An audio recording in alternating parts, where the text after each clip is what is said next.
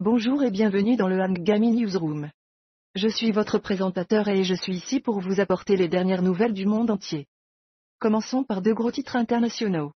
Tout d'abord, Facebook fête son 20e anniversaire aujourd'hui. En tant que source majeure d'information et de communication pour des milliards de personnes à travers le monde, Facebook a radicalement transformé la façon dont nous interagissons en ligne. Mais avec cette célébration, il y a une confession, certaines préoccupations relatives à la vie privée et à la désinformation ont été soulevées ces dernières années. Nous devons nous demander comment Facebook évoluera dans les années à venir. Ensuite, une exposition hautement diplomatique a été inaugurée au sein de la cité interdite de Pékin. Il s'agit de Versailles dans la cité interdite, qui présente des reproductions d'œuvres d'art françaises du château de Versailles. Cette exposition est un exemple de la manière dont la diplomatie culturelle peut être utilisée pour renforcer les liens entre les pays. Passons maintenant au Moyen-Orient. Les frappes aériennes américaines dans la région continuent de faire les gros titres, tout comme le conflit entre Israël et le Hamas, ainsi que la crise à Gaza. La situation reste tendue et nous surveillons de près les développements. Dans un incident troublant à Jérusalem, un homme ultra-orthodoxe a été filmé en train de cracher sur un prêtre chrétien.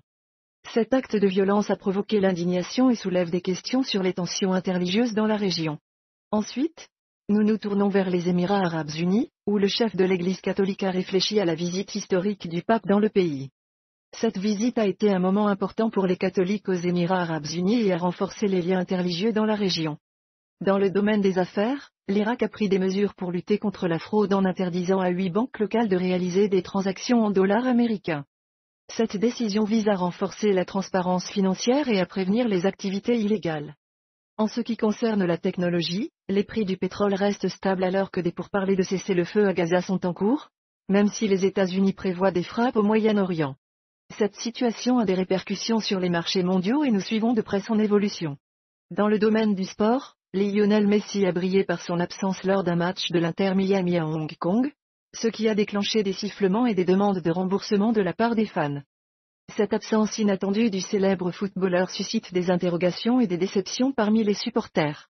Enfin, dans le monde du divertissement, nous vous présentons les photos des Grammy Awards 2024. Une soirée remplie de glamour, de musique et de performances époustouflantes.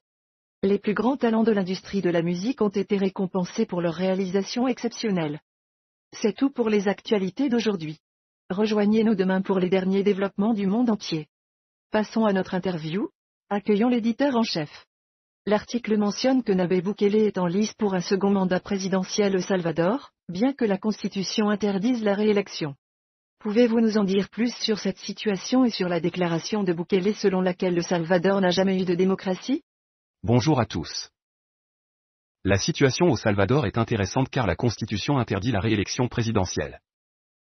Cependant, Nayib Bukele a réussi à rassembler un large soutien populaire et semble être sur le point d'être réélu président. Sa déclaration selon laquelle le Salvador n'a jamais eu de démocratie peut être vue comme une critique du système politique précédent. Cela soulève des questions sur les aspirations démocratiques du pays et sur la popularité de Bukele auprès du peuple salvadorien. Je suis votre présentateur et je vous remercie infiniment de nous avoir écoutés. Pour conclure en beauté, je vous recommande d'écouter la chanson Casanova de Soul King et Gazo sur Ngami. Merci encore et à bientôt.